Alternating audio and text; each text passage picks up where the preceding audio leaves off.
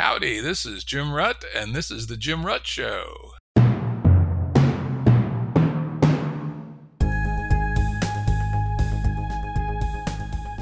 Listeners have asked us to provide pointers to some of the resources we talk about on the show. We now have links to books and articles referenced in recent podcasts that are available on our website. We also offer full transcripts. Go to jimruttshow.com. That's jimruttshow.com. Today's guest is Alexa Clay. From her website, Alexa is the co author of the best selling book, The Misfit Economy. She has degrees from Brown University in Oxford. She says she's a leading expert on subcultures and innovation from unlikely places. Alexa believes the underworld is filled with natural born innovators, and they have more in common with Silicon Valley entrepreneurs or Exxon than you might think. Today, she's working to create more inclusive innovation ecosystems in cities and regions across the U.S. Welcome, Alexa. Wonderful. Thanks for having me, Jim. Yeah, I think it's going to be a fun conversation. It's interesting, this idea of the underworld. It was involved in an exchange with a fairly prominent VC on Twitter, I don't know, not too long ago. And uh, he put forth the hypothesis that way more entrepreneurs than you could possibly imagine had at least petty criminal backgrounds. And uh, I fessed up in private to my own little minor life of crime from the time I was about 19 to the time I was about 23. And he said, hmm, that's interesting, highly correlated with being successful entrepreneurs. Oh, we definitely see that. I think we see a correlation between juvenile delinquency and entrepreneurship. The other one I noticed, uh, you know, I'm a classic baby boomer born in 1953, is that of the other entrepreneurs of my generation, an astounding percentage of us had a taste for psychedelics also. That was actually a question I posed on Quora at the beginning of the Misfit Economy research how much innovation owed to drug use and what kinds of ideas could we see stemming from psychedelics. And I think the other source that you see too is often learning disabilities or dyslexia. So people that learn differently will often find a path for themselves in entrepreneurship. My brother is a good example of that. He extreme dyslexia, literally has never read a book in his life, but built a successful $50 million company. Not bad. Amazing. Yep. He was extremely intelligent, very hardworking, great values, charming personality. You know, he had every skill you could imagine, but he couldn't read. And so he figured out an industry, construction, and hired people to help him on the things that he couldn't do. Clearly could not have made it in big corporate America but uh, was a fabulously successful entrepreneur. Yeah, I mean, I think that was the real point of the misfit economy was to kind of zoom out and get away from so many of the people we traditionally associate with that portrait of the entrepreneur and focus instead on, you know, people in slums in Nairobi or, you know, Bombay and actually really reframe how we think about entrepreneurs. And I think if we look at our jails today, even there's so many incredible entrepreneurs that we have, you know, locked up and behind bars that maybe were innovators within the black market and gray market economies. And so part of the work with the misfit economy was actually to understand who are those, you know, charismatic innovators who maybe just needed better ties with the formal economy, who because of where they were born, the circumstance, you know, found themselves on the wrong side of the law. But there's easily a way to think about how that hustle can be pivoted towards the formal economy. And I just think there's so many folks that really don't necessarily get those opportunities and don't get those connections into these kind of VC, you know, systems that operate as really privileged walled gardens. And so I was just blown away by the people that I met coming out of jail, in jail, who just have all the skills of the entrepreneur, you know, are charismatic, incredible leaders, manage product quality, grow these brands. In some ways, are leaders of you know social movements. Like King Tone was one of the first people I interviewed, who's this notorious gangster from New York City, uh, who was part of the Latin Kings and led the Latin Kings chapter there, and really provocatively said, you know, how can we be more of a social movement? How can we take gangs and that kind of organizing in the US and actually turn it into a productive force for society. In some ways, going back to the root of gangs, you know, how they originated in the 50s and 60s as more these solidarity organizations, you know, around particular ethnicities. So for me, this whole misfit economy experiment was an opportunity to just really be in conversation with people that you'd never meet in usual kind of professional circles and hear stories and try and think differently about creativity and, and economic opportunity. Cool. You know, I will confess I have not read The Misfit Economy yet, but based on doing my research for today's podcast, I think I will read it. And I'd love to have you back on the podcast to talk about that book. Yeah, I mean, I'm happy to send you a copy.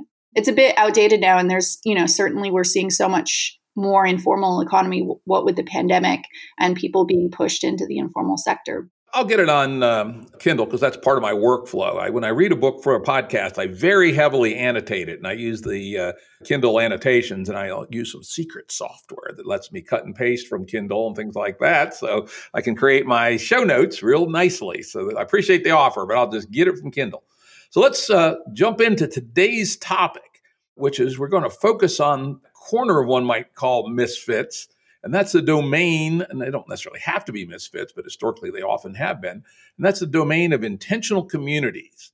We're going to talk mostly about, but as people who listen to the show know, we go every which way. So uh, I'm not going to hold her, or I'm not going to hold myself to sticking to uh, the script. We'll go where we want to go to an essay she wrote for aeon.co titled Utopia Inc. about intentional communities. In fact, the subtitle was Most Utopia communities are like most startups, short lived. What makes a difference between failure and success? I also got to tell you, it's a little interesting personal uh, association with this essay. When it first came out, I posted it into one of my Facebook groups, one called Rally Point Alpha, which is uh, a sense making community that basically looks at cutting edge ideas and talks about them. It's a fun, very active group. And anyway, Facebook suppressed it. And I go, what the fuck?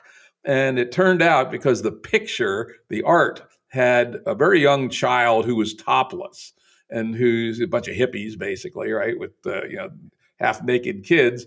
And uh, they said, "Well, we don't know if that's a boy or a girl." And you know, topless females are not allowed on Facebook. And I go, "Fuck me!" Right? I know. I saw that too. Honestly, at least 10 people I know said that the article got censored when they tried to post it on Facebook because, yeah, there was like a topless kid of, you know, six, seven years old in one of the photos they used to illustrate a hippie commune. That was so screwy. Well, I found a way to do it. I don't even remember how I did it, but I think I quoted it from somewhere else. I, don't remember, but anyway, I got it up. But isn't that weird and fucked up? Just the stupidity of Facebook. But anyway, let's get into what we're going to talk about here the idea of what you call utopian, but you also refer to later, I think the more general term, which I'm going to tend to use, of intentional communities. You know, I thought it very interesting uh, the connections you made between startups and intentional communities. I strongly agree with you. Because if you think about it at a high level, both are attempts to insert themselves into an already existing set of relations, forces, and artifacts that at least passively resist their coming into being you know, as an example, uh, when I was an entrepreneur, when I've uh, been an investor and advisor to entrepreneurs, I often tell people that starting a company is a lot like rowing a rowboat across the North Atlantic in November. The most likely outcome is you're going to die, right? And guess what? The North Atlantic doesn't give a fuck about you, right? Uh, there's waves and storms, and the North Atlantic's just doing its own thing. And your little rowboat most likely is going to get hit by a wave, flipped over, and you're going to drown you know you have to think about what can you do to make your boat more seaworthy. And generally the advice i give is raise more money than you think you need because the analog to freeboard on a rowboat is money. The more money you have the taller your walls the bigger wave it takes to sink you. But be very cognizant of the fact that the world just doesn't care about you but in its non-interest in what you're attempting to do in many ways will try to will uh, nonetheless frustrate your attempts and you know, think about the intentional community domain. A classic example is uh, you know attempt to actually build a fresh community on the ground is often heavily frustrated by things like zoning regulations or building codes that weren't intended to frustrate hippie communes or intentional communities, but do so nonetheless. So I think it was a very apt comparison.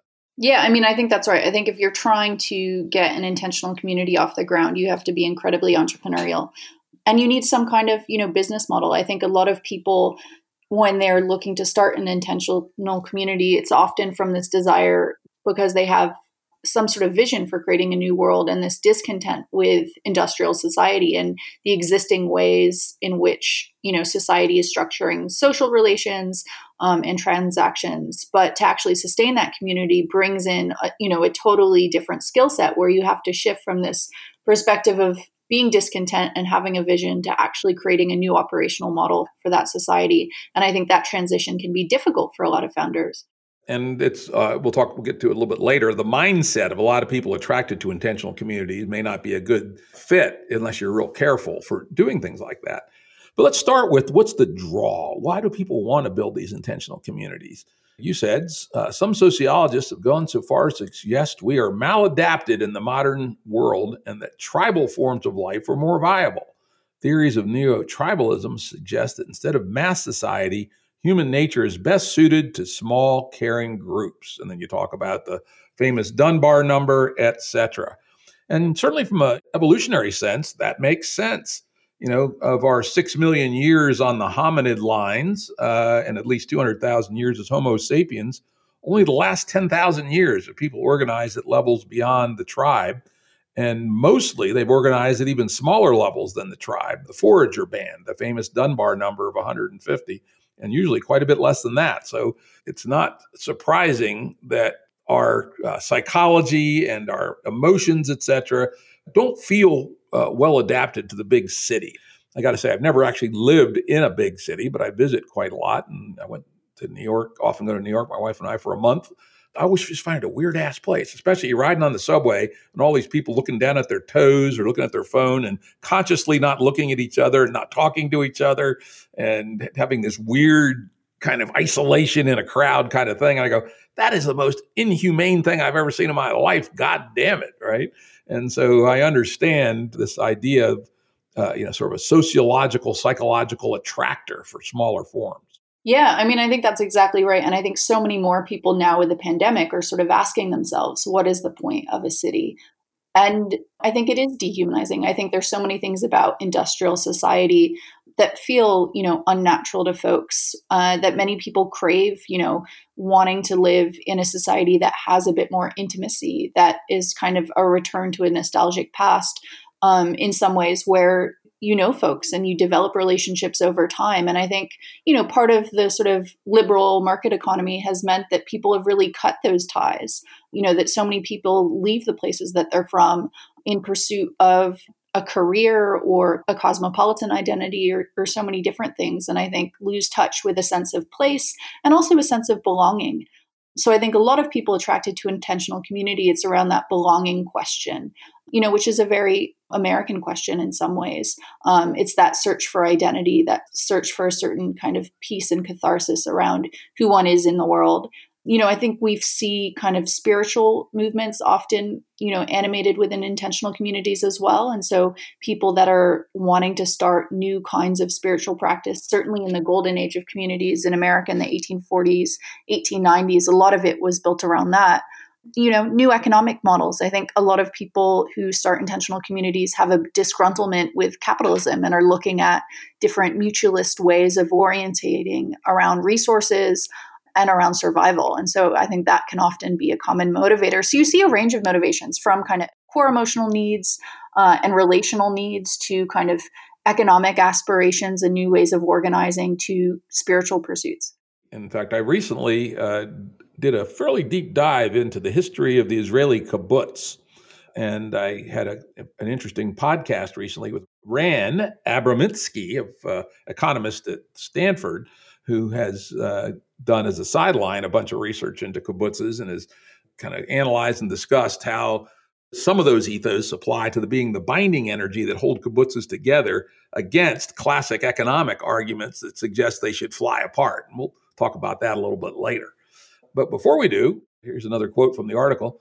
Perhaps the irony is that many of the administrative and managerial forces that individuals are running away from within mainstream society are exactly the organizational tools that would make intentional communities more resilient. that regardless of how much intentional communities with a utopian aim seek to step to one side of worldly affairs, they succeed or fail for the very same pragmatic reasons that other human enterprises, notably business and startups, succeed or fail. You know, I couldn't agree with you more. We mentioned in the pre-show chat that I live on a farm deep in Appalachia. Uh, we actually bought it from a failed hippie commune the last communard, as you would guess, the one with the trust fund, right? And it, and it was part of the even bigger back to the land movement in the 1970s that actually was three or 400,000 people, three or four times the size of the 19th century intentional community project. And uh, kind of just looking at everything they did and talking to them and getting to know some of them who were still lived in the, in the county later, uh, it was just amazing at the gross incompetence in every field of endeavor uh, from construction to farming to economics, even heat. Uh, they refused on some kind of weird ideological basis to install wood stoves, instead, suffering in the cold and the smoke. And it gets cold up here in the mountains uh, from doing all their heating with two open fireplaces. Uh, some of the locals actually took pity on them and tried to give them uh, used wood stoves. Uh, but for some ideological reason, they rejected it. You know, so it's just like crazy ass shit. And no surprise, the thing died within about eight or 10 years and kind of dribbled to a, was uh, clearly a failure within 10 years and kind of dribbled to a liquidation after about 15. It is interesting that, you know, those people who want to radically reject everything, unfortunately, end up rejecting what they need to succeed. Yeah, I think that's exactly right. And I think also what you're speaking to is the, in, in some cases, you know, the stereotype of the kind of person who's attracted to an intentional community which means that you know these are often people that are in some ways maladapted to mainstream society and you know not able to get by and looking for an alternative. And oftentimes that means that people are coming to these intentional communities you know and flocking to these communities you know because they have deep emotional needs that aren't being met um, which can impose a huge emotional burden on these communities. Oftentimes they don't have the pragmatic skill set for self sufficiency. And so, you know, I think we see so many instances, even, you know, New Harmony established by Robert Owen in 1825. They didn't get, you know, core agriculturalists, they didn't get people who were artisans to actually make that community sustainable. It was more this kind of dreamer, drifter, seeker uh, mentality that was attracted there. And so the only way the community could sustain itself was really through tourism. So the most prosperous venture there was the local hotel. You know, I think we see that all too often, which isn't to say there aren't any intentional communities, you know, that have hardcore, you know, DIY skills. But I think, you know, for myself, my father grew up on a small farm in Missouri in a town called King City. And that was a world he wanted to escape. Having to deal with that kind of regular manual labor is huge. And I think for a lot of people, farming and that back to the land is a kind of fantasy. It's an exotic. And once you actually muck in and have to deal with the reality of what that looks like. It can be a lot harder in practice. Absolutely, and uh, you know, Rana Abramitzky made that point about the kibbutzes, right? They uh, were trying to do a radical social repositioning. The you know the Jews of Europe had historically not been allowed to own land or to farm, and had been sort of forced by exclusion into trades and professions, and so most of them really didn't know how to farm or you know tolerate that kind of hard work out in the sun and the bugs. And let me tell you, being a farmer, it ain't no uh, ain't no picnic. And so what they did was they built onboarding mechanisms in which people became members of youth communities and youth organizations for a couple of years and developed skills on experimental farms in Europe before they were even authorized to come to Israel and join a kibbutz. In Ran's uh, exploration of the natural forces that one would expect that you have to fight to make an intentional community, uh, successful. One of them he called adverse selection, which is, as you were alluding to, that if you don't have any barriers at all, intentional communities will tend to attract exactly the wrong kind of people. And so you have to build filters and barriers and training mechanisms, which are also filters. As it turned out, these uh, European youth movements, uh, Zionist youth movements, filtered out a lot of people who, either for skills or attitude or psychological issues, they didn't believe to be proper to be part of the actually establishing the kibbutz in Israel. And I think that is an interesting point because it's a balance, right? You know, it would be great to have more source and selection for intentional communities in terms of hiring and actually being able to, you know, onboard people with the right skills. But then at the same time, I think a lot of these communities uh, have a commitment to kind of fairness and egalitarianism that makes them reject that kind of filtering system as well. So, you know, it's really a balance of, you know, how these communities can retain a degree of inclusivity while also sourcing for the skills that they need. Yeah, and I think, and again, the work we do, because I will now confess that I'm a member of something called Game B, which is a uh, organization that's trying to redefine the social operating system of the world, and we've been operating in kind of theory space for the last ten years. Over the next couple of years, we'll be launching some on the ground communities that we call proto Bs. Right now, uh, working on something called the Proto B Incubator, where we're enumerating the dimensions of the design space for intentional communities. And you hit on one, you know, a real critical one. Uh, this one of positive selection for people who are likely to make the community uh, successful vis-a-vis attention to have diversity in certain kinds of dimensions including neurotypicality uh, educational levels uh, cultural backgrounds etc it is actually attention uh, again Ran lays out in his uh, book that the most successful kibbutzes were the least diverse uh, the ones where all the people came from the same town in Poland, for instance, because it was easier for them to trust each other. And so, as you add diversity in multiple dimensions, the task of building trust becomes higher. That doesn't necessarily say you don't do it, but it does mean that if you are going to uh, create a more diverse set of inputs, then you need to invest more heavily in how people come to trust each other. I think that's really key. And I'd be interested to see some of the blueprints that you're designing um, or the design parameters that you mentioned as well um, for some of the prototypes you're working on but i remember being part of a community uh, a temporal community so short-lived ephemeral called poc 21 and this situation was actually the opposite because we overdosed on engineers um, and people with technical skills. And then where we needed support was more around some of the relational pieces and kind of emotional pieces. And so this was an experiment in a piece of land, a castle really in France, um, a sort of vacated castle. So, you know, no heating and that kind of thing.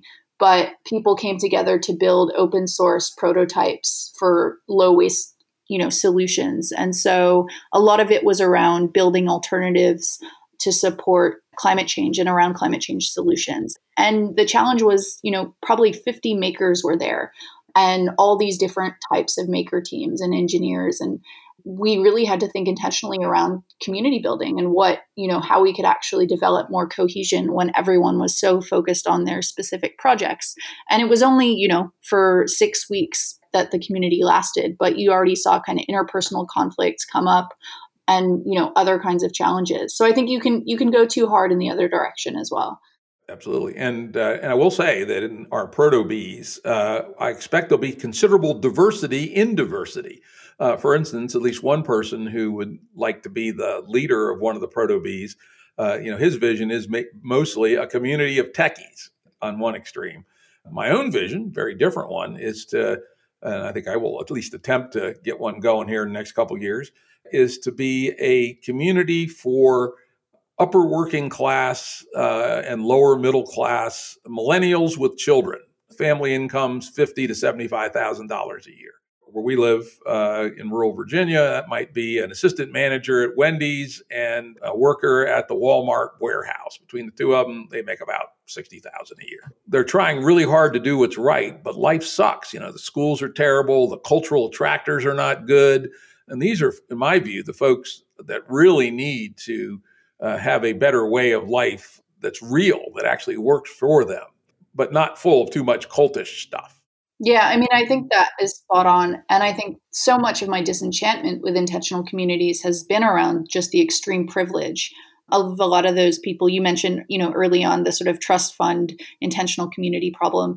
And, you know, when I think about who actually needs, you know, these resources, when we think about the opportunities for transitioning land and real estate to communities, it's actually people in the lower and middle classes that could really benefit the most, as well as an emerging generation that feels, you know, cut off from some of the economic opportunities that maybe their parents had. And I think we often see this correlation between, you know, these moments of economic depression and this interest in intentional communities. And I think the kind of peak inequality that we're experiencing today is definitely going to be a driver for people to kind of rediscover some of the value of these communities. Yep, uh, what people call the precariat, right? People who are just on the edge of falling out of the upper middle class family background that they may have come from into being, you know, permanent baristas or what have you.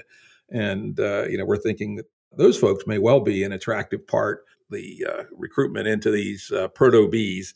Uh, and especially if we can organize real economic work, right? And as you point out in your article, several places, many of the more successful intentional communities uh, that live today, like Findhorn, and there was one in uh, Brazil you talked about, and I think the one in Italy, Damanhur. Uh, an awful lot of their income is actually very meta. You know, it's conferences and spiritual tourism and things like that. At least personally, I'm not interested in that. It might be a sideline, a little bit of a boost to the economy. Uh, but it seems to me that if this idea of proto Bs or intentional communities is really going to prosper, it has to be coupled to the real economy of the world. On the other hand, it has to not adopt all the bad values of the real economy of the world.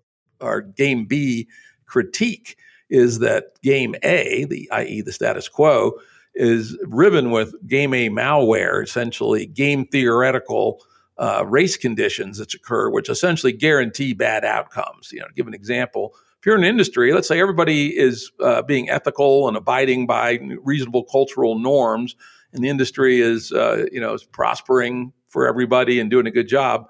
All it takes is one asshole company uh, to let's say uh, you know push the edge on sleaziness. And unfortunately, it may well work and increase their profit margins and their stock price and all that. And everybody else is unfortunately forced into a game theoretical race to match them in sleaziness. At least it's one of our theories that that's what's been going on in America since about 1975 is a race to the bottom around ethics and virtue in business. So while we want to be able to compete with the status quo, we have to do so in an ethical way. And that's a challenge. You know, this is terrible to say, but even recently I've been feeling nostalgic for the era of old school capitalists, um, that kind of paternalistic capitalism of, you know, people like Hershey who set up these entire towns that were almost intentional communities in some way, but with the idea that you really, you know, took care of your workers and were designing educational systems for them and just creating all this kind of social safety net. And I think at times it's a bit creepy because you see these capitalists who veer into sort of culture building.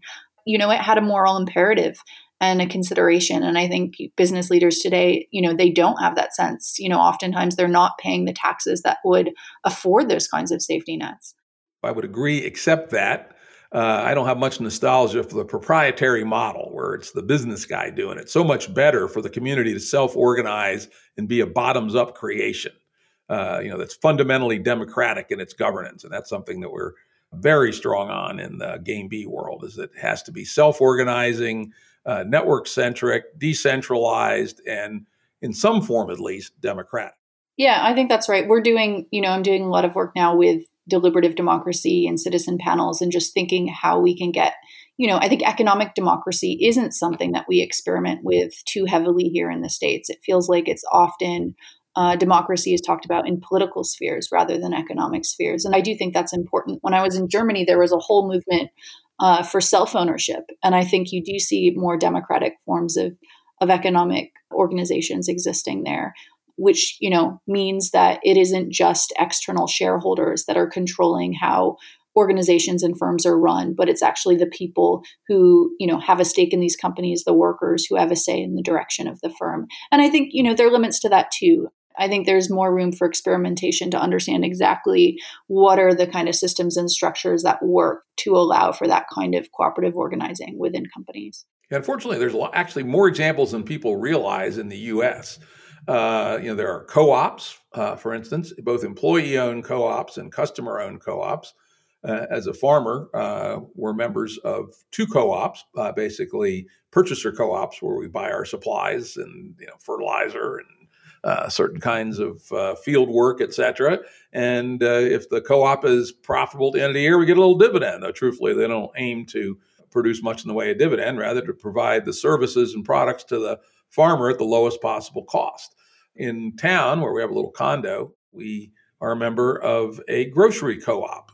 Uh, again, uh, consumer owned, and it's quite interesting. And then, of course, thousands of credit unions, which are essentially depositor owned financial institutions. And there's still even a couple of hundred mutual banks, which are a very, very interesting loophole in the banking regulations, which allows a group of people to come together and form a bank with no capital. So there are a lot of forms out there, uh, but for whatever reason, in general, uh, have not been too successful at outcompeting the more rapacious forms of capitalism. And we think part of the challenge is how do we take some of the learnings from these forms and hybridize them so that they're more efficient and more effective and use higher order uh, methods of collaboration to literally be able to outcompete the other guys. Yeah, I mean, I think that's great. I follow pretty closely the work of the Democracy Collaborative, and I know they've been doing a lot to think about how some of those cooperative models can be applied to the pharma sector and in healthcare. And I just think it, you know, it makes so much sense when we're seeing pharma companies have these really perverse incentives to, you know, keep prices high um, you know, really believe in individual ownership around R and D when you know it makes so much more sense for research and development to be more of a you know an open source process, a kind of walled garden with common ownership around IP. And so, you know, I think those types of things are exciting where, you know, if we could be shareholders of, you know, more of a public option pharma company that could actually deliver to the needs of most Americans. I'd love to see something like that take off. But yeah, I think there's a lot of, you know, relational work. There aren't necessarily super cut and pastable templates for this. You know, it's it's very contextually driven. And it's hard work. As you point out, 90% of startups fail. So we should not expect every one of these ventures to be successful, but learning will accrue from each one. Again, our uh, Game B uh, hot buttons is it's a moral imperative for the community to share the learnings across the community. So if we do a startup auto repair business in Staunton, Virginia, for instance, on Game B principles and Game B collaboration methods and Game B democratic governance mechanisms, and it works, we have a moral obligation to write that up and uh, share it with the broader community so people can take that template and apply it elsewhere. That's how we see uh, essentially experiment, uh, results in learning, results in propagation. Yeah, I mean, I just think the whole IP system that we've got today is crazy. And it's the first question that VCs often ask when they're investing in something is around that proprietary, you know, knowledge. And I think it just really prevents the diffusion and rapid acceleration of innovation in so many instances. You know, it can average take 40 years for new technology to be deployed and socialized within society. And I think that's because of that IP problem and even you know whole institutions that you know sit on IP patents that never get you know applied. I think if Harvard were to take so many of the patents that it was sitting on and actually make them available to a public commons, I think we'd see really interesting kind of interventions develop and and opportunities for economic growth for more kinds of people. Let's get back now a little bit to the discussion of intentional communities. You know, you, you list a, a, series of failure modes. I thought that one was interesting. Uh, I think you had fun putting it together malarial infested swamps, false prophecy, sexual politics, tyrannical founders, charismatic con men, lack of access to safe drinking water, poor soil quality, unskilled labor, restless dreamer syndrome, land not suitable for farming. There's so many ways you can fail. And uh, one of the patterns I noticed there, and one I, you know, Frank, of course, noticed uh, in the history of intentional communities is what one might call the cult phenomenon, where the community gets captured into some bad set of attractors around some mix of false prophecy, sexual politics, tyrannical founders, and charismatic con men. What can you say about the bad attractor of cults with respect to intentional communities?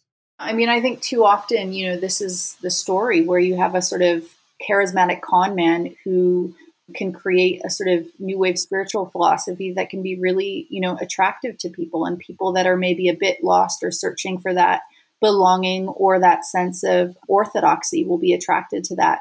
And, you know, so often that doesn't translate into, you know, a community that is grounded. It really translates into, you know, this kind of false prophet.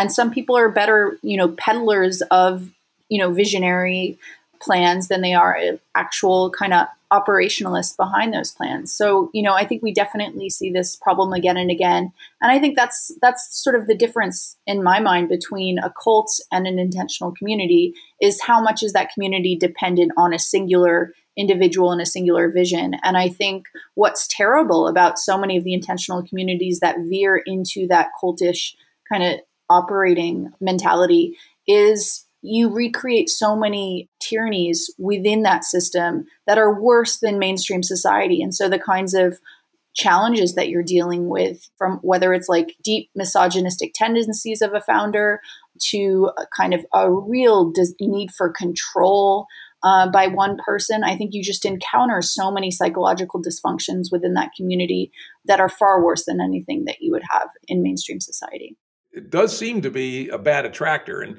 uh, a lot of it's around what we call psychotechnologies. And psychotechnologies can include things like meditation or psychedelic drugs or even religion or psychotherapy.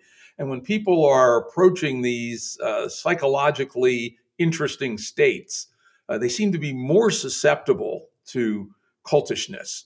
And while we think psychotechnologies may actually be very useful for helping people make the transition from their game A malware, as we call it, and be able to play game B as real humans again, uh, it's a dangerous liminal zone where, uh, unless one thinks from the beginning about things like governance, uh, you know, you asked about what are some of these design dimensions. Another one is we call governance, which is uh, before someone launches a proto B, they really ought to define what is the governance operating system going to be. If we look at the history of uh, intentional communities, they can be all over the place from the charismatic dictator, not one we would recommend, uh, to the other extreme, the uh, original Israeli kibbutz. Uh, all the governance initially was done by a general meeting every Saturday night of all the members that turned out to be okay for building solidarity, but not so good at making decisions. And so over time, uh, the Israeli kibbutzes uh, evolved towards hybrid models where there was an appointed uh, board of directors essentially that managed many parts of the kibbutz, but certain major decisions, such as the budget, were still subject to approval by the general meeting. So, and they just kind of learned by trial and error and we strongly suggest to help immunize against cults that a transparent governance system be put in place from day one and that it be realized that it's an experiment in process and so it doesn't become something that you worship but rather something that you evolve. Yeah i mean i think there's this term tyranny of structurelessness which is often a critique of these systems uh, you know in a place where there's lacking clearly defined rules and protocols for decision making that often you'll have a culture emerge um, that becomes pretty tyrannical and centered around a few you know personalities. And you have a culture emerge that's not really named that's more informal that can be pretty toxic. Um, and I think you've even seen this happen in formal companies, you know, in, in places where maybe there's a relaxed hierarchy and then you have an informal culture that kind of you know ruse the company. And so i think spotting that early and being able to actually kind of have a complement between these formal and informal systems is pretty important. And exactly right about real companies. The third company i worked for was a wonderful business example. It was my last job in corporate america before i became a entrepreneur. They fit that bill. It was poorly structured organizationally very loosey goosey and was utterly rife with sort of politics, bad faith, uh, sexual harassment. And I, I, was really glad to have had that experience because for many years after, I said I would often say, "What would Company X have done in this situation? Uh, let me make sure I do the opposite." And so, yeah, the uh, the tyranny of unstructure, I like that. Uh, but on the other hand, you don't want to worship the structure either. You know, uh, particularly because the idea of intentional communities is still not well thought through and not mature. We don't have wonderful, uh, repeatable success models. It seems to me that we have to think about each of these as an experiment, kind of a, an experiment in design space. As, as I say, we, we're thinking through these many different dimensions. What are your entrance rules? What's your capital structure? What's your location? What's your economic model? What's your resource self-reliance model? How are you going to do education? You know, how are you going to do marriage? You know, and there are different settings on each of those dimensions. Because it's a high dimensional space, the combinatorics of all those dimensions is, you know, some vast number greater than all the stars in the universe. So you one cannot say in principle what design setting is right. And of course, some of it's going to be contextual. A design setting that works in, you know, fertile farmland in Virginia may not work at all in urban Detroit, for instance. And so you know, we see this exploration of the dimensions of design as a ongoing process and that we'll even learn from the failures okay this set of settings sort of worked but oops this one we got wrong and that's why uh, it crashed and burned so probably next time people ought not do that Yeah, I mean, what I hear and what you're saying is this need for kind of cultural sampling, basically, and cultural hybridity. Um, and to me, that's fascinating because I do feel like we're in a moment when we can sort of borrow and steal from so many different kinds of cultures. So you can have like an element of open source culture, uh, mainstream business culture. You can have like a, a dash of kind of radical hippie culture. You know, I think it's when these things and these different strains begin to kind of come together that you can see more resilient types of community that isn't just dependent on a singular belief system and, and that's the meta design problem, right? That you have to set some settings for each community, but you have to realize that it's a sample from a much, much higher set of possibilities. If we launch three proto Bs in the next two years, I would hope that they're actually different in how they uh, configure themselves in design space so we can get some more rapid learning that way rather than being doctrinaire and say, this is the one way to do it. That's very dangerous.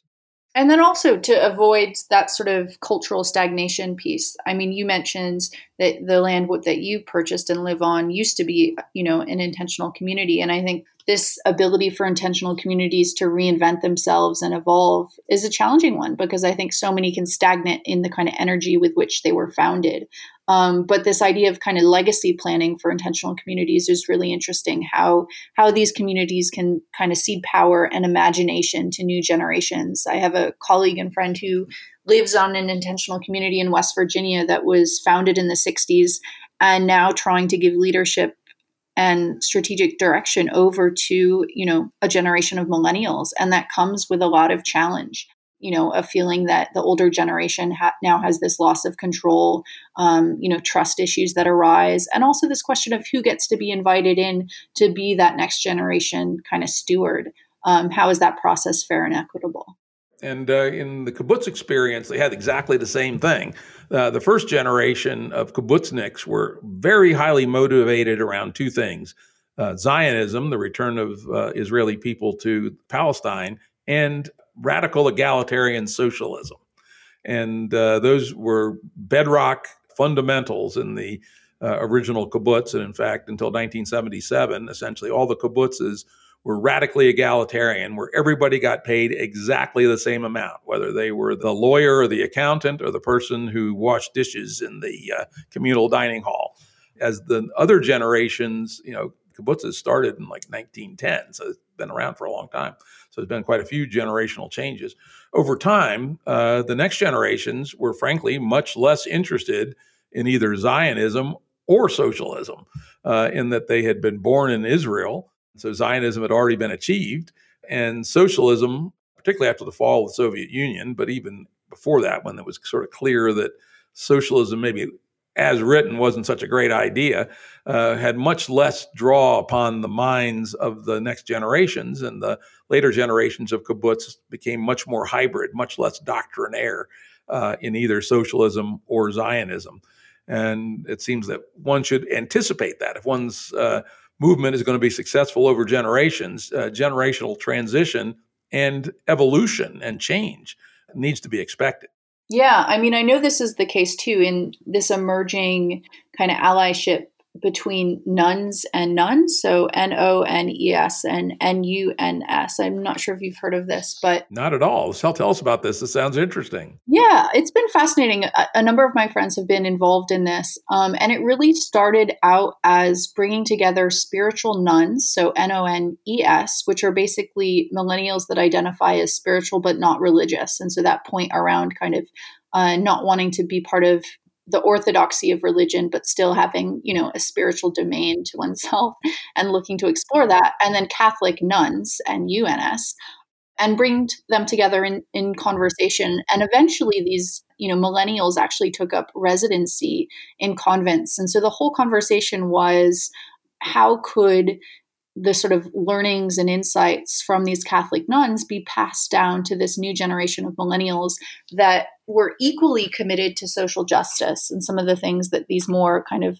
liberal progressive sects of the Catholic Church were committed to, and also a kind of real estate play. There's so many Catholic institutions right now that don't have a new generation. The average age of a nun is something like 77. And so they're not getting these new converts that they would need to actually breathe fresh life into these communities.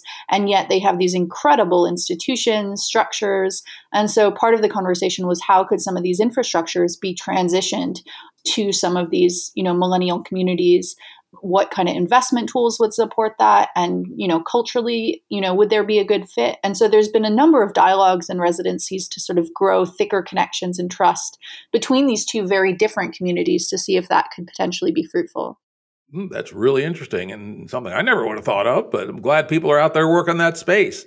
Uh, any early returns on whether it looks like it's going to work? I think when you look at, you know, just some kind of incentive systems at play, I think you're seeing the aging nature of the nuns, you're seeing healthcare costs, and you're seeing a lot of these churches be sold off into the speculative real estate economy where a church can get converted into condos or something like this. And so for them to feel like to take care of some of, you know, their retirement, their healthcare costs for them to feel values aligned, it makes sense that they would try and, you know, transition these assets to communities that felt in keeping with their tradition for social justice even though it could be you know named very differently. So i think i think it has potential you know you're seeing an alignment of incentives but you know there's a lot more kind of trust to be done. But certainly at a residential point for millennials to begin to inhabit some of these infrastructures you know we're already seeing that happen. I'll send you an article. I know the new york times profiled it recently as well. Very interesting. Uh, let's jump back into your article a little bit and uh, again explore some of these dimensions of design that uh, surfaced in your description of I don't quite know how to pronounce it. Nemenher, Nemenher, Damanhur in Italy. Yeah, I say Damanhur. Okay, Damanhur in northern Italy, Torino, I think it was. This is interesting. Some of the uh, choices they made in the design space. Uh, one of which, which struck me as interesting and somewhat different than some of the thinkings that I think our community has been doing, but nonetheless worth thinking about, is Damanhur is a federation of communities made up of more than 600 full time citizens. So that's pretty big for an intentional community. Primarily organized into small nucleos or makeshift families. The nucleos started as groups of 12 people, now they number 15 to 20. Scale is critical, Tamaris, one of the members, cautions. If you have too few people, you implode because you don't have enough inputs. But if you have more than 25 people, then it's hard to create intimacy and keep connections close. That's interesting. Yeah, I mean, I think being able to design different scales for intentional community is super important. And, you know, in terms of companies that I've been a part of or organizations, anytime you get over sort of that 25 mark, you do start to lose some of the magic. And so for there to be a more distributed and self-governing approach within this federation model, I think that's a huge evolution um, that I think owes to you know the success of this community in so many ways. Another important thing about this community is they also allow people to have kind of normal jobs. And so it can be a mix of serving the community and having labor that's tied to a mutualist orientation while also being able to have, you know, side hustles uh, within the local community or through freelance work. And so I think that allows people to actually be able to sustain their presence and makes the community a bit more economically viable. People I know Enspiral have a similar kind of model where you know there's a mix of engagement with the outside world, in fact, probably a majority, as well as internal uh, mutual work. So that's an interesting dimension as well. How much of one's economic work is within the community and for the community versus outside and bringing the resources back to the community that are earned outside. Well worth experimenting with. Yeah, I remember early on, you know, in my conversations with groups like Enspiral, there was this metaphor of do you want to be an island or do you want to be a peninsula? With this idea of kind of how porous do you want your boundaries to be? Sometimes, you know, being an intentional community that's too much of an island can be really closed off from economic opportunities, certainly, but also can have a kind of cultural stagnation problem. And so, being more of this peninsula where you still have some degree of kind of osmosis with mainstream society can bring oxygen into your community and create viable opportunities for people and also have a bit more, you know, foot traffic that allows that community to evolve and to bring in new ideas and not to get too isolated. In fact, I use a fairly explicit biological metaphor. It's interesting you mentioned oxygen. Uh, I suggest that a community of this sort ought to uh, have a boundary around it, which we think of as a semi permeable membrane. This is essentially how the cell membranes work in our body. Every cell membrane has a different setting on its permeability, what it lets in and what it lets out. Uh, it typically lets out its metabolic toxins. It's making sugar, and making proteins, or toxic side products, which have to be gotten out of the cell or the cell will die. And so they leave the cell and they eventually get picked up into the blood and taken to the liver to be cleaned up. But the cells also need to be permeable on the way in. They need to be able to absorb, you know, oxygen. Oh, they also have to export CO2. That's really important. Uh, oxygen, food stocks, etc essentially the attributes of the membrane, of the ins and outs, the input output algorithms of the membrane are absolutely critical for the health of the cell. And I would suggest thinking about the boundary of the intentional community in the same way would be very helpful. Yeah, I mean, I 100% agree. Otherwise, I think there's a risk of groupthink and incestuousness and a bit of, you know, these challenges where you lose perspective, as we were talking earlier about how can these communities stay relevant and evolve that you know what you've described creates that space for that membrane that can be penetrated where it's not just closed off from the rest of the world and i've also suggested that uh, as you did uh, it's a, good, a, useful way to recruit for instance in an essay i wrote about proto-Bs i suggested that the uh, community uh, become attached to the wider community's basic social functions like recreation league softball and become members of the volunteer fire department join the relevant churches in the community that the members might have interest in, etc. And uh, that's another way to not become sterile and too inwardly focused. And also, by the way, uh, is a way to communicate the story of the community to other people who might want to become members. Yeah, I mean, I think that's what's most interesting to me, and not purely from a recruitment place, but just to say the part of this that's most interesting isn't the existence of the intentional community itself, but the alternative ideas and um, processes and subcultures that get developed within that community that can have application to you know mainstream society and to sites around the world. And so i think the more porous those boundaries the more you allow something to to spin out. You know can we see intentional communities as these kind of sandboxes for spinning out really important you know mutualist ideas around cooperatives that we were talking about or kind of other forms of culture? And governance. I mean, I think if we do experimentation in governance, uh, we may find some unusual things that work. You know, for instance, uh, one of the areas I work in is called uh, liquid democracy, uh, which is this odd hybrid between direct democracy and delegative democracy. Uh, in that, in theory, every single person can vote on every single issue, but the truth is, most people aren't that well informed on most issues, nor are they interested. So you can delegate your vote in any domain you want to somebody else. So let's say if we're talking about national politics, maybe I delegate my uh, vote on defense to my retired Air Force uh, colonel uncle, and I delegate my vote on the environment to the Sierra Club, and I delegate my vote on gun control to the NRA. Uh, I'm able to essentially custom build my own representation. And here's the key part I can take it back at any time. When you lost trust in, in who you've outsourced it to, yeah. Yeah, my uncle went nuts. God damn it! Right? He used to be uh, sort of anti-war uh, because of his own experiences, but now he's become a war hawk. God damn it! I'm taking my vote back, and you can do that, and then you can vote at any time on any issue and override your delegation. So, for instance, let's say there's a you know a vote to go to war in Iraq. Uh, one can cast one's own direct democracy vote on that, which then overrides uh, all of your delegations, which is quite interesting. I know it's a good idea, but whether it will actually work or not, don't know.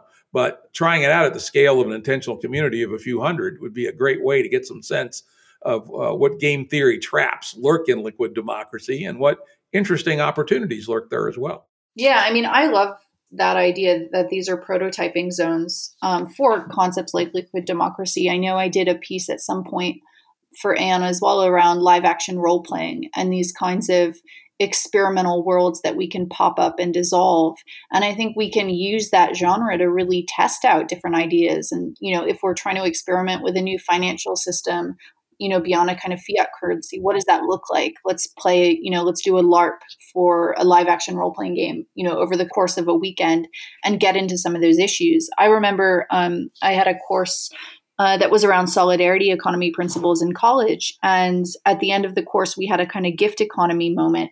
And it really failed, you know, after we'd sort of intellectually really gotten behind a lot of ideas associated with gift economy. We actually created one at the end of the class and, you know, goods weren't transferable. There was a reason that, you know, cash needed to exist and someone who sort of knitted socks and wrote poetry, you know, there wasn't a large enough market for that. So I think the more that we can sort of test some of these alternatives so that in moments where we do experience elements of societal crisis, that these ideas are, are ready. I remember with the financial crisis feeling like what a big opportunity to start to seed alternatives within the system. And yet it didn't happen. We kind of rebooted to the existing kind of, you know, mainstream uh, financial system. And so, you know, I think the more that these ideas can be, you know, tested and ready for times where um, you know where we actually have the potential through crisis to adopt them. We've seen this with the pandemic in terms of ideas like universal basic income getting traction in a way that we would have never seen earlier. Absolutely. I love the idea that we're pre-testing pieces that we might need in a crisis and crises will come and uh, at least our game b synthesis is that they're going to become more and more rapidly uh, as we head into the limits and the boundary conditions both of the earth and our cognitive capacity to manage the ever growing complexity. Yeah, I think that's exactly right. I think, you know, crisis kind of shakes up and ceases to normalize so many of the ways in which we govern and procedurally, you know, we do things in society. And so I think, you know, crisis allows us to take that sort of anthropological eye to our culture and say, and look at it exotically when you know, too often it does just become normalized. So, you know, I think crisis does breed these moments where we can sort of go exploring further afield and bring in alternative ideas that we wouldn't necessarily consider when everything is going, you know, well. People don't change when they think things are going well. Let's get back to Damanhur, Damanhur, uh, and talk about another dimension, design dimension, as I call them. Uh, and that's what I'd call social norms from your article, you say the entire community is governed by a constitution that enables a so called College of Justice, which upholds the values of that constitution. What are some of the things that were in that constitution, if you remember? Yeah, I mean, I I don't actually remember the specifics of the Constitution, but I know that it what was important about it was sort of democratically chosen, and then I think what Damanhur has really allowed is for overcoming that charismatic founder problem where different people could contribute um, in important ways and creating you know almost like a secondary tier of leadership and roles so there wasn't just you know this dependence on one person. And so i think in that way it was really successful.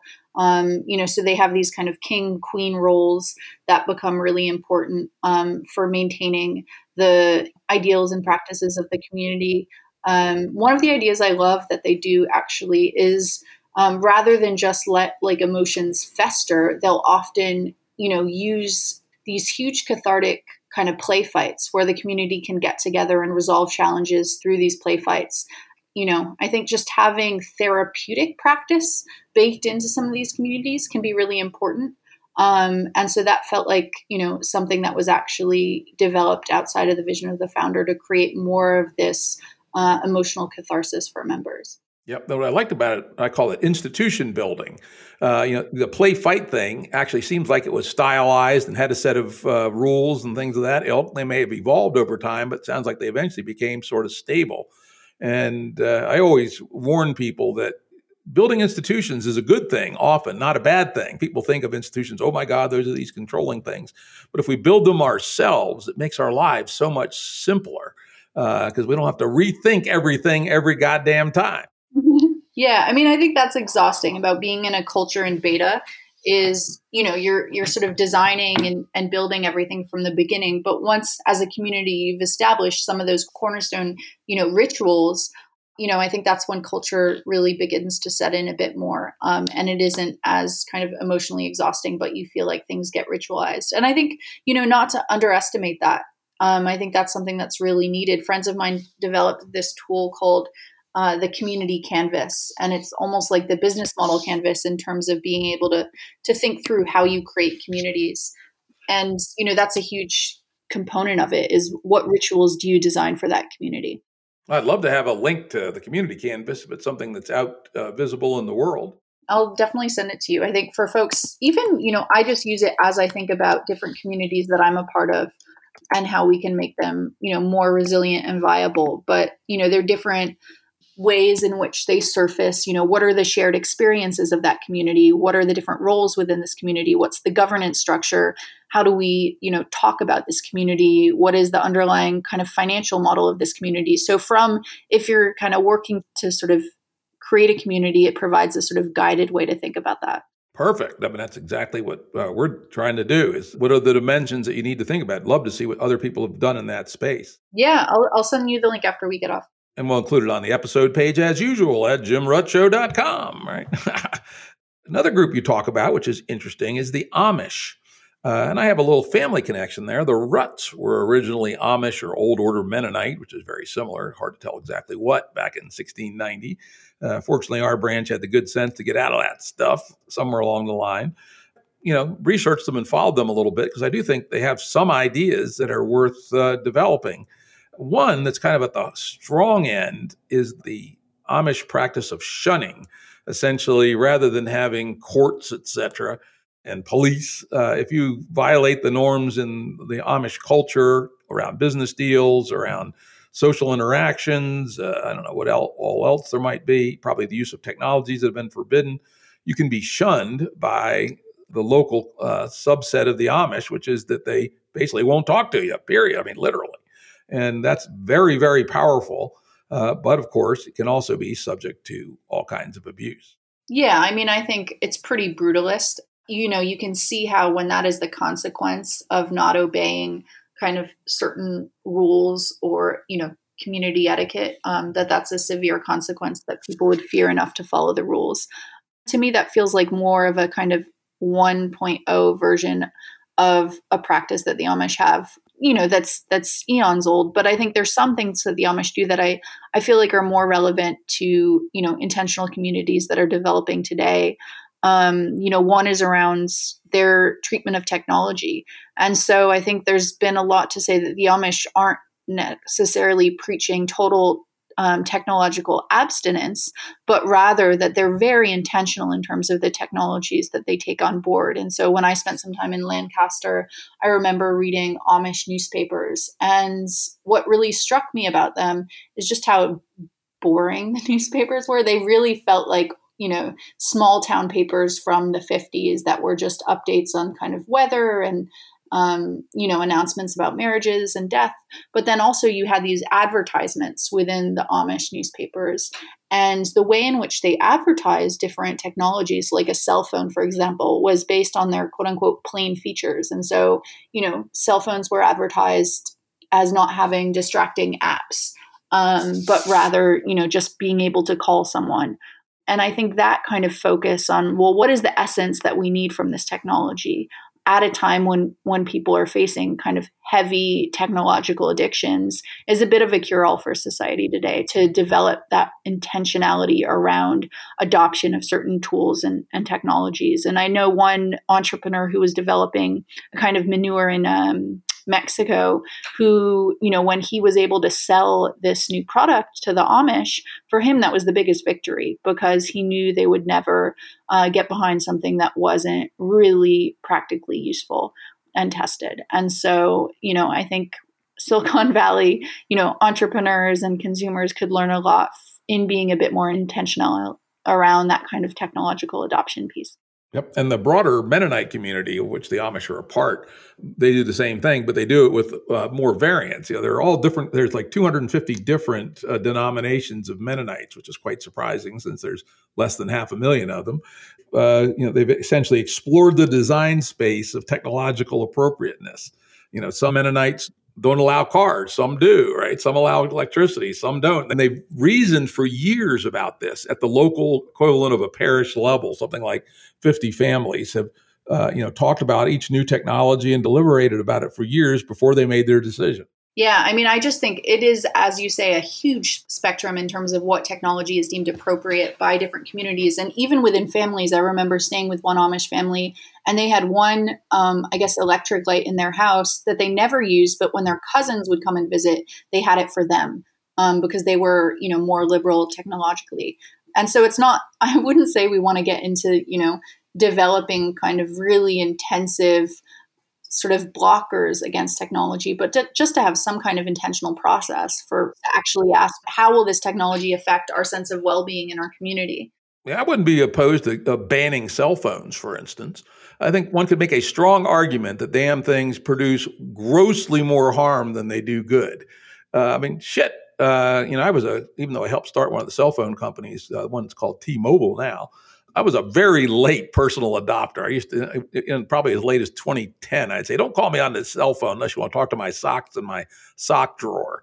Uh, and only very late in the day did I get seduced to the damn things. Interestingly, uh, right now I just lost my cell phone someplace. I don't know, it's in my office, in my car, or something. And I was chatting with my wife, and I'm saying, you know, I'm very tempted just to say fuck it and not get another one, and uh, see what it's like to live entirely without a cell phone for six months or a year. And I suspect it's just fine. yeah, I mean, I I think you know you're seeing this similar kind of counter movement where a lot of Silicon Valley like tech entrepreneurs are sending their kids to Waldorf and to these schools that you know are sort of techno- technology free zones, you know, German forest schools, that kind of thing. Because in some ways, you know, they have a distaste for what they developed and what they were part of, just like that.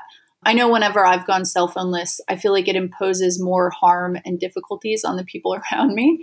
But yeah, I think the sort of hermit life and that kind of essentialism, I think we're certainly learning a bit more through the pandemic. You know, what are the essential things that I actually need to get by? Who are the essential people that I need around me? And that kind of thing. So I think there's a kind of Walden instinct that's definitely emerging through this crisis. And of course, it'd work a lot better if you're part of an intentional community of, say, 150 people who have really strong all day interactions with.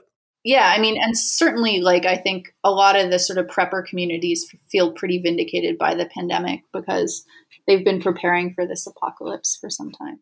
And I must confess, I have mild to moderate uh, prepper tendencies. And uh, as I've said before on the podcast, probably got a small amount of social discredit for the last 30 years, right? There's a reason I live on a farm in uh, deep in Appalachia, right? And have generators and fuel tanks and armories and uh, all kinds of other goodies. But I'll tell you what, I've been vindicated to hell and returned all that social credit and more since the start of the pandemic. Oh, see, you're exactly one of those. Yeah. No, I mean, I feel jealous. Um, my colleague who's in West Virginia, they have, you know, self functioning kind of agriculture system there and not to be able to be as dependent on kind of mass markets that can be pretty disrupted and supply chains that are pretty fragile right now. Um, you know, there's something to that. Yep. Uh, let's uh, revisit the uh, Amish one more time and then move on. They have another very interesting custom, which you didn't mention, which I happen to know about, called Rumspringa which is where the uh, teens are given a couple of years to go out into the world and you know drink and whore and party or do whatever the hell they want or not and they don't all do by any means do the bad stuff but they're all encouraged to leave the community and see the real world for a couple of years and only after they have done that do they come back and become confirmed in their churches and become actual members as adults of the Amish community. And I think that's an interesting and brave feature to add into uh, a community like the Amish, you know, an intentional escape valve so that it doesn't become a self perpetuating cult. I think it's super important. And I know that Rumspringa has been a sort of topic of reality TV shows about the Amish, which I've found fascinating. But yeah, this opportunity to escape and to leave and to feel that as you come of age within the Amish community, that you have some degree of agency um, that you're not just born into a culture that you have no ability to leave behind or make your own life and destiny. You know, unfortunately, that is also accompanied by a bit of a shunning practice. So if you do choose to leave the community, I think you know it's it's kind of an exiled experience, but you know you see young amish that you know get to play video games for the first time and dance and just you know understand a bit more about mass society and modern civilization um, and then make a pretty intentional choice a very interesting idea, and it, it, strikes me as an example of good faith. You know, the people are sufficiently confident in the values of their society that they're not trying to, uh, like so many cultish uh, communities do, uh, you know, try to keep people from knowing about the outside world at all. It's you know, it's essentially saying, go out and look at the outside world, and then compare it to what you have here, and choose.